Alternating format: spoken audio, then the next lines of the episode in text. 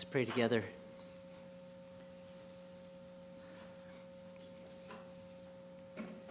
Father, thank you for the grace that many of us have experienced to be able to say we have Christ. We were so lost and so undone and so dead until you intervened by your mercy and love. And now we, it's changed everything. Lord, if anyone is in Christ, we're new creations. The old things are passing away and new things have come. It's a miracle, Lord, of new birth, new life, new heart, new everything. And so we give you thanks for that miracle. And I pray you would do that miracle for anyone here listening or anyone listening online that doesn't know Christ or have Christ yet. That they would come to a saving knowledge of the Savior.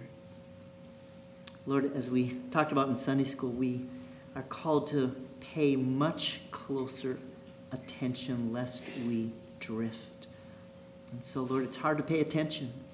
Uh, even on a Sunday morning, maybe already this morning, there are things that have distracted us from giving you our attention. Or something yesterday or this past week. Lord, I just pray you would overcome all distractions, that you would enable us to hear what you have to say to us this morning and that you would give it power by your Holy Spirit to uh, make a difference in our lives. I ask these things in Jesus' mighty name. Amen.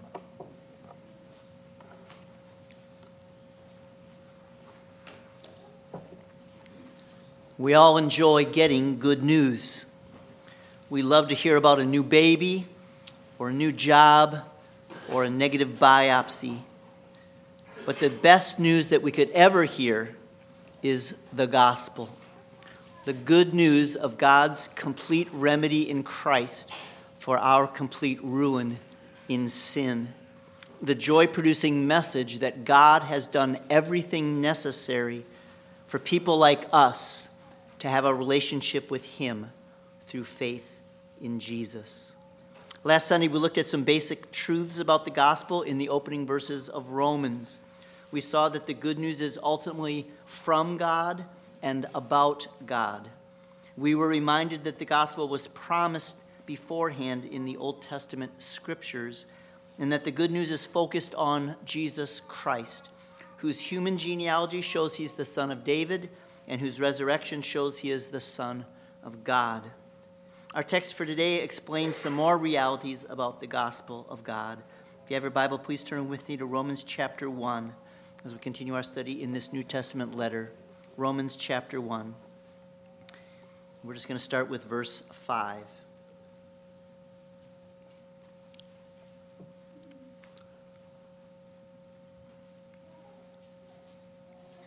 The end of verse 4 says, Jesus Christ our Lord, through whom we have received grace and apostleship to bring about the obedience of faith among all the Gentiles for his namesake. So, first, I want to look at the scope of the gospel. Who is the good news intended for? And so you see the phrase among all the Gentiles, or you might have among all the nations. And both of those words are translating a word that gives us the word ethnic. So, an ethnic group is a people group with a common language and culture. It's the same word used in the Great commission All authority has been given to me in heaven and earth. Go therefore and make disciples of all the nations, all the Gentiles, all the ethnic groups of the world. In the first century, you were either ethnically Jewish and therefore part of God's special people, or you were a Gentile who belonged to all the other ethnic groups of the world and you did not belong to God's people. Paul reminds all of us who are not ethnically Jewish to remember what we were, where we were before God's grace intervened. So go to Ephesians 2. Ephesians chapter 2, verse 11 through 13.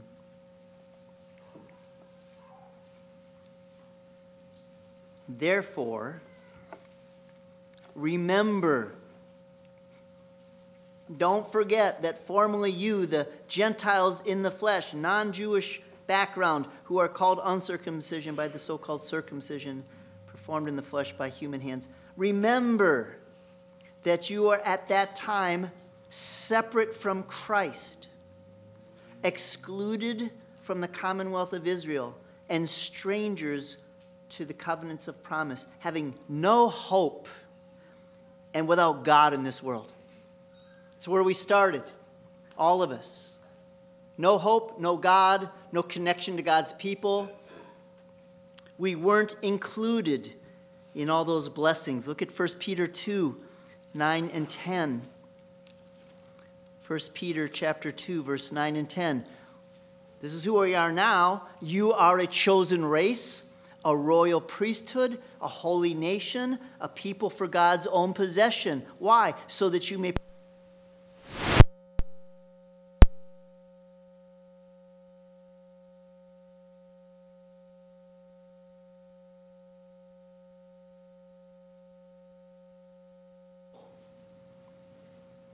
But now you are the people of God. You had not received mercy, but now you have received mercy. So there's this huge before after picture of what we were like before we came to know Christ as Gentiles.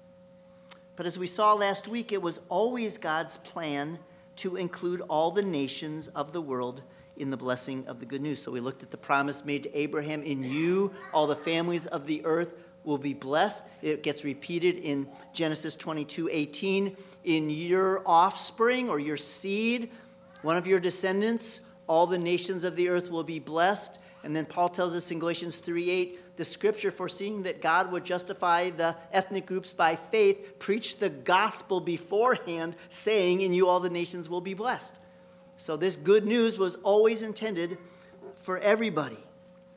And by God's grace, the believers in Rome have been included. So back in Romans 1, look at verse 6 and 7.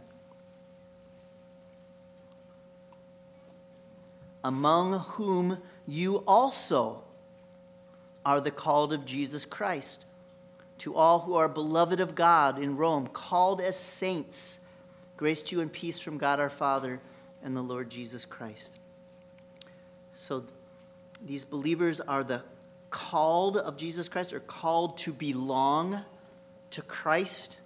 We'll see more of what that means to be called as we go through this letter, but as a sneak preview, Romans 8:30 will say those whom he called he also justified. All those who are called in that way are declared right in God's sight. So there's something more than just an invitation to believe that's involved because we know we're justified by faith, faith alone in Christ alone, and all the are called this way have faith to be justified. So we'll get to that in Romans 8. Believers are not only called to belong to Christ, we are loved by God. Same way Romans or Jude 1 starts to those who are the called, beloved in God the Father. And so just again remember that a perfectly holy God would love fallen people like us is not old news. It's not like, yeah, yeah, I've always heard that. Big deal.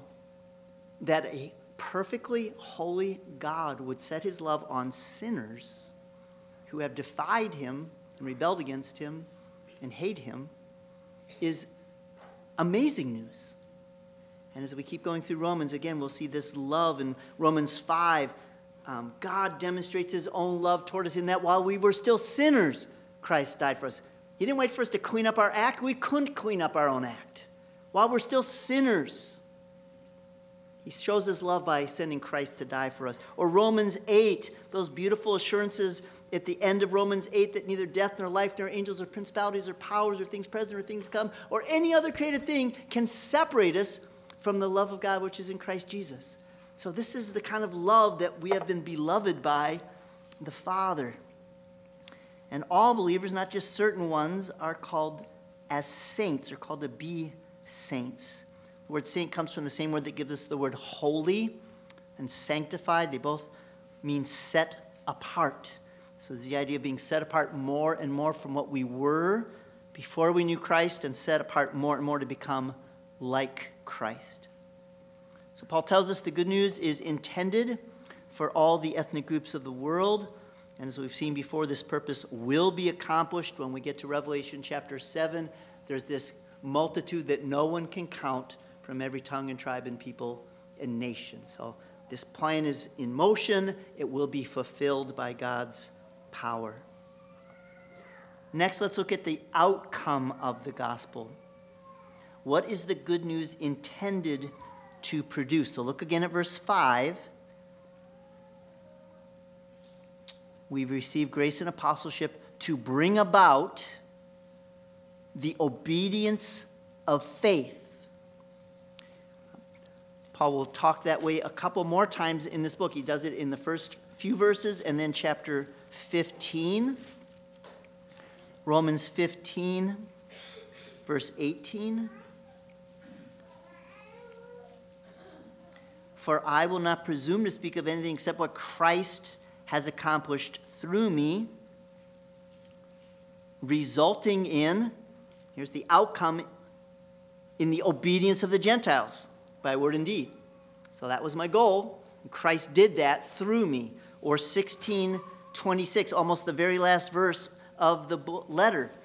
But now is manifested, and by the scriptures, the prophets, according to the commandment of eternal God, has been made known to all the nations, all the ethnic groups, leading to obedience of faith. So, three times in this letter, Paul says, My goal is to bring about the obedience of faith, which Andrew Naselli defines as ongoing obedience that is the fruit of ongoing faith. So let me just point out three things about that phrase. First, Paul is not aiming to get a response of faith that's disconnected from obedience. He was not interested in getting people to make some kind of decision that leaves their lives unchanged. Obedience is not optional, it is the fruit of genuine faith. So let's look at some verses in 1 John, starting with verse John 5 13. Here's why John wrote this letter. 1 John 5 13. These things I have written to you, these things as this letter, these tests I've given throughout this letter, who believe in the name of the Son of God why did I write it? So that you may know that you have eternal life. How can we have a well grounded assurance that we are believers, that we'll be saved in the, on the last day, that we are going to go to heaven, that we don't have something short of genuine saving faith? And the book of First John was written for that purpose. How do you know? Read through this book, ask the Holy Spirit to reveal do I pass these tests that are in this letter? Remember Romans 8? When we get there, 16, the Spirit Himself bears witness with our spirit that we're children of God. And He does it through His Word. So there's tests in 1 John to confirm or deny the reality of your claim or my claim to belong to Christ. And the first one is in chapter 2, verse 3. By this we know that we have come to know Him if we keep His commandments. That's the first test. I'll never forget reading that verse out loud in a Sunday school class, and a young man named Richard, actually a middle aged man named Richard, saying, I don't agree with you. I said, What? He said, I don't agree with you. I said, Wait a minute. You're not disagreeing with me, you're disagreeing with John, the same John that wrote John 3:16 that God loved the world, and ultimately you're disagreeing with God because this is God's word. So we don't have the liberty to say, I disagree with that verse or any other verse in the Bible. Long story on that, but well, I can't read that verse without thinking about Richards. I don't agree with that. But that verse says obedience is confirming evidence that we have come to know God in a saving way. It's not the cause of that relationship, it's the effect of that relationship. It's not the root that establishes the relationship, it is the fruit that demonstrates the reality of the relationship. And a lack of obedience is evidence that denies or at least calls into question our claim to know God. Look at verse 4. The one who says, I've come to know him. I'm a Christian, I'm a believer, but does not keep his commandments is a liar, and the truth is not in him. This is what John Piper says. John's whole case hangs on the certainty with which knowing God produces obedience. If a person could know God and still live in disobedience, then John could not say to this disobedient man in verse 4 that he's a liar when he claims to know God. John would not know, and he would not be able to know if he's a liar or not if he could know God and still live in disobedience. And in a different place, Dr. Piper says, God's grace is not just pardon for disobedience, it is power for obedience. So there's a necessary connection between knowing God and obeying God. And some of you have heard this story before or this illustration before, but many of you haven't, so I'm going to share it again. Think of the two women who came to Solomon, both claiming to be the mother of this baby. And Solomon says, Bring me a sword, we'll chop it in half. And one woman says, No, give the baby to her. And the other says, Go ahead. And Solomon says, That's the real mom. That one isn't. Now, did the mother saying, Don't let any harm befall that baby, earn her or establish a relationship with that child? No, it demonstrated she already had that relationship because that's how real moms talk, that's how real moms respond. So it was the fruit of a relationship. And in a similar way, Obedience doesn't make us Christians. Obedience doesn't earn us a status of right before God. It's on the other end. If we have a relationship with God through Christ, through genuine saving faith, it will produce the fruit of obedience in our lives. Not perfect obedience, otherwise, we're all goners. The verses right before 2 and 3, uh, chapter 2, 3 and 4, are talking about if anyone sins, if we, if we sin and we confess our sins, he's faithful and just to forgive us our sins. If we say we haven't sinned, we make him a liar. So we're not talking about perfect obedience, but we are talking about the basic desire of our heart is to obey God. The overall direction of our lives is characterized by obedience. We have honest confession when we disobey. That's all evidence that we have experienced the new covenant blessing promised in Ezekiel 36. So let's turn to that. This is how John can say 1 John 2 2 and 3. This is Ezekiel 36 25 through 27. God says, Then I will sprinkle clean water on you, and you will be clean. So there's forgiveness, cleansing from sin. I will cleanse you from all your filthiness and from all your idols. Moreover, not just going to subtract sins off your life, and that's it. Moreover, I will give you a new heart and put a new spirit within you. And I will remove the heart of stone from your flesh and give you a heart of flesh. I will put my spirit within you and cause you to walk in my statutes, and you will be careful to observe my ordinances. So we have heart surgery, we get this new heart with new inclinations and new desires and new abilities to obey that we never had before. And obedience is the fruit of that. And when that is the case, we have a totally new attitude about obedience. Go to 1 John 5. 1 John 5, verse 2 and 3.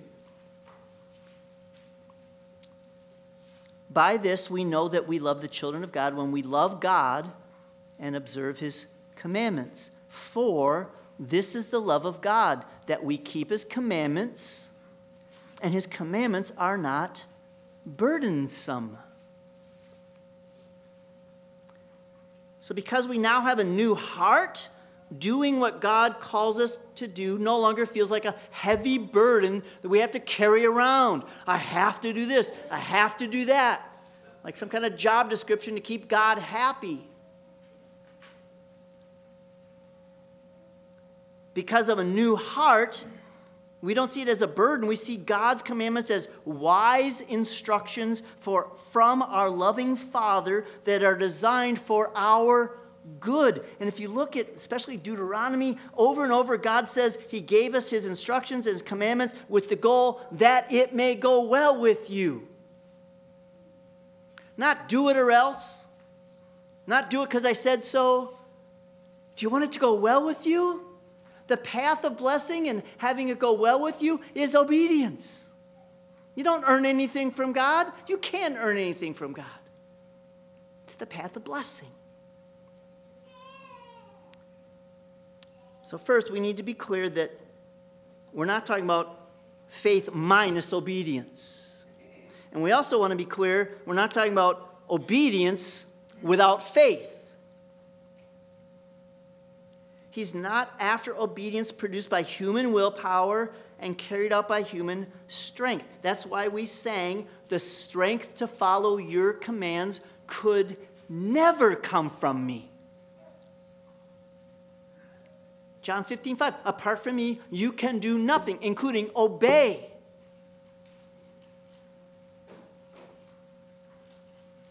So here are a few other verses that rule out obedience without faith. Hebrews 11, 6. Without faith, it is impossible to please God. Not just hard, impossible. Romans 14, 23. We'll get to it someday. Whatever is not of faith is what? Sin or Romans 8, 7 and 8. Romans 8, 7 and 8. The mind set on the flesh is hostile toward God, for it does not subject itself to the law of God, for it is not even able to do so. And those who are in the flesh cannot please God. So obedience without faith is n- nothing. Faith without obedience is nothing. What Paul is after, what God is after, is the obedience of faith. Not faith without obedience, not obedience without faith, the obedience of faith. Genuine faith that produces the fruit of obedience. Just like acts of courage are outward actions that express a heart of courage, or deeds of mercy are tangible ways of helping people that come from a heart of compassion. So the obedience of faith is obedience that comes from and is motivated by genuine faith. So look at Hebrews 11 8.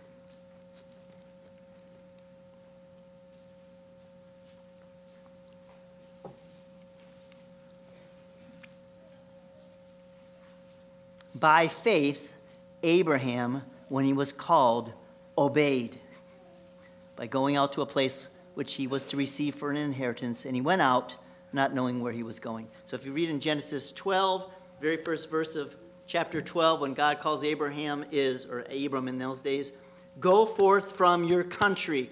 When God is done talking, the very next verse says, So Abram went forth. Go forth, goes forth. By faith, Abraham obeyed. By faith, Abraham obeyed. He didn't just gut it out, say, okay, I'll do it. He did it by faith. Because without faith, it's impossible to please God. So I went to the doctor on Tuesday, and he checked some things out and told me some things I could do to improve my condition. If I trust Dr. Young, I will follow what he says. If I don't do what he says, I should do, it shows I don't trust him. It's the obedience of faith.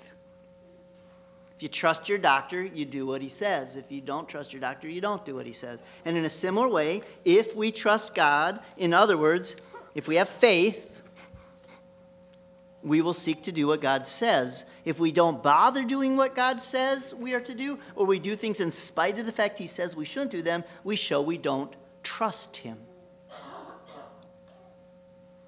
And God doesn't leave us on our own to obey. He provides the grace to enable us to obey him. So Moses brought up Philippians 2 12 and 13 in Sunday school this morning.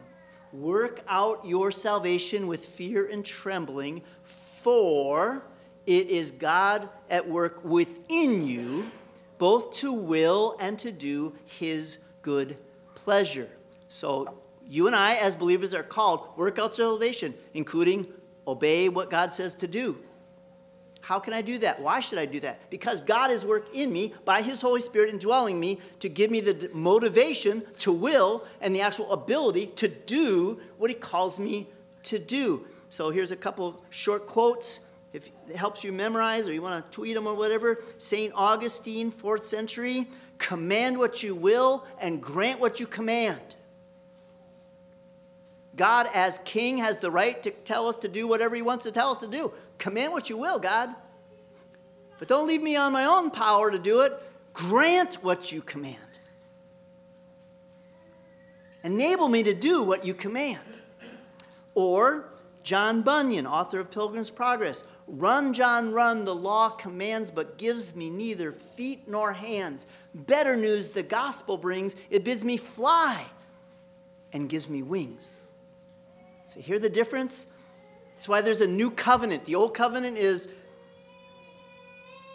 do this, and I don't have the ability to do this, and so nothing happens. New heart written on my heart. Now I can want to obey what God says and actually see progress in obeying more and more. So let's pick two examples. God calls us in Ephesians 4:32 to forgive one another as he has forgiven us in Christ. Virtually every week, we have an opportunity to apply that verse, don't we? If you're married or if you have kids, if you have parents, which is just about most of us, um, if you have, if you know anybody besides yourself, you probably have a ex- reason to forgive somebody in any given week. And so we pray, Lord, give me a sincere desire to forgive that person that hurt my feelings or wronged me in some way and please give the ability not to hold this against them. So God commands me, forgive, grant that. Grant what you command. I can't do it on my own. I need the will and I need the ability to forgive. Or Philippians 2:14. Do all things without grumbling or complaining. And that's not just for kids. I mean, great verse for the fridge, right? It's for all of us. Not hard to understand. Mark Twain said, It's not the parts of the Bible I don't understand that trouble me, it's the parts I do understand. That one's really easy to understand. Don't complain. Command what you will, God. You command me not to complain. But don't just leave me hanging there. Grant what you command. In other words, Lord, work at me and to care about how much I complain. And give me enabling grace to become a more content and more thankful person. I can't do that on my own. I need the Holy Spirit working in me to enable me to do that. So the gospel is intended for all ethnic groups, and it is intended to produce the obedience of faith. Obedience is not just a nice extra credit option, it is normal, the expected normal outcome of embracing the gospel by faith.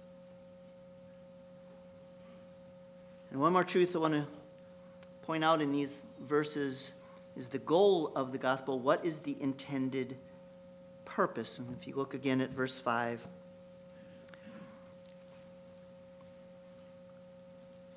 it says, Paul received grace and apostleship to bring about the obedience of faith among all the nations. Why?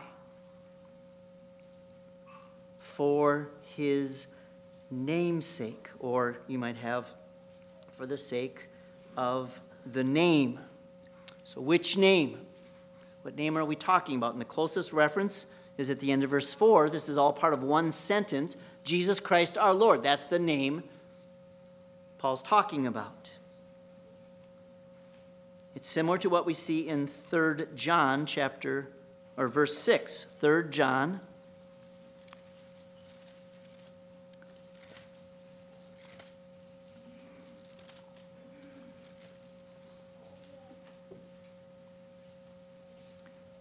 Verse 6 You will do well to send them on their way in a manner worthy of God. Why? For they went out for the sake of the name. There it is again. Why did these equivalent of missionaries go out? For the sake of the name. So here's a quote from John Stott that captures that verse or Romans 1:5. Why did Paul desire to bring the nations to the obedience of faith? It was for the sake of the glory and honor of Christ's name.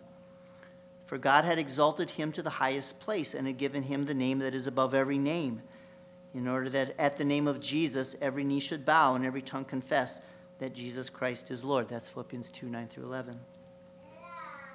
If therefore God desires every knee to bow to Jesus and every tongue to confess him, so should we. We should be jealous, as scripture sometimes put it, for the honor of his name, troubled when it remains unknown, indignant when it is blasphemed, and all the time determined that it shall be given the honor and glory which are due to it. The highest of all missionary motives, and I would say, or evangelism motives, same thing, is neither obedience to the Great Commission, as important as that is, nor love for sinners who are alienated and perishing, as strong as that incentive is, especially when we contemplate the wrath of God. We'll see in verse 18. But rather zeal, burning and passionate zeal for the glory of Jesus Christ. So, a lot of times, evangelism or missions is guilt, pressure, shame, duty. And this is saying there's obedience to the Great Commission, that's good. Compassion for the lost, that's good. But the biggest one of all would be I want Jesus to get the honor that's due him as the great Savior that he is. He's the only Savior.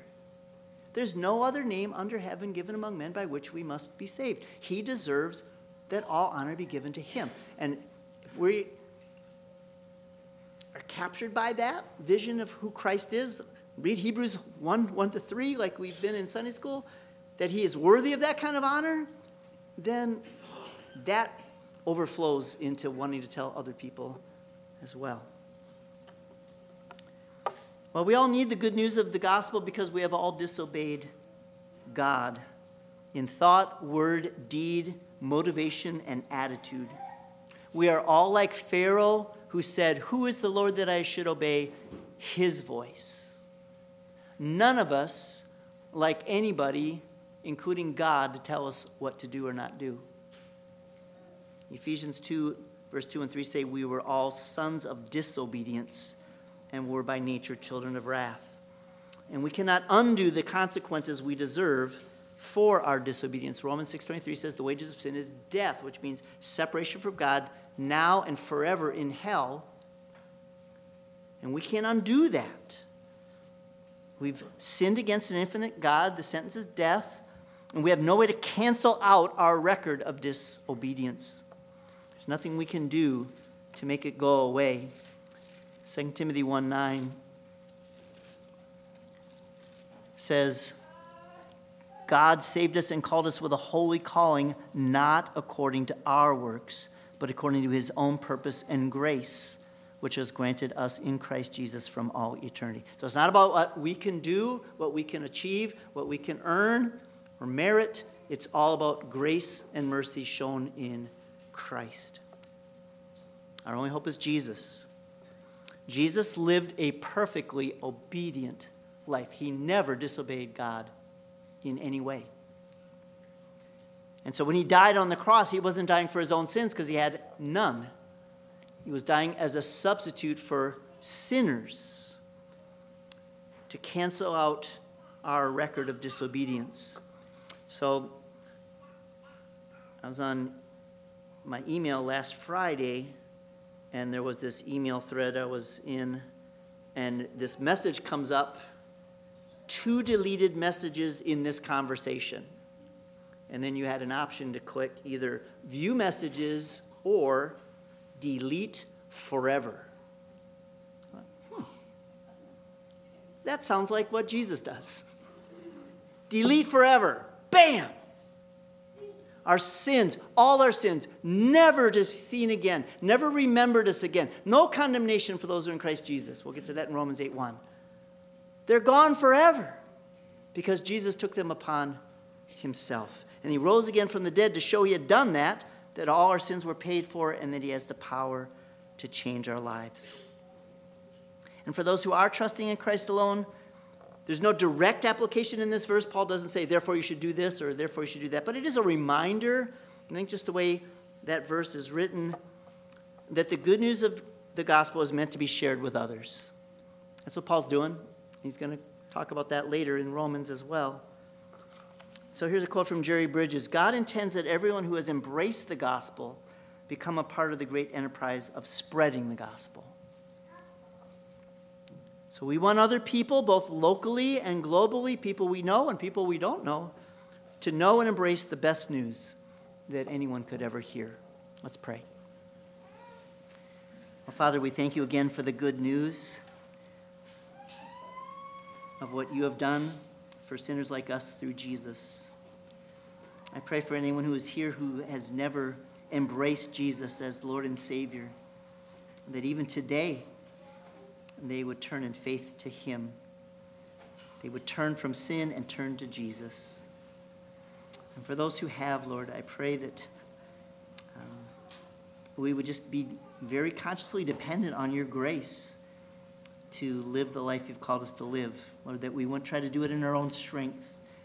We wouldn't try to obey out of willpower or duty, but your Spirit would work in us to will and do your good pleasure.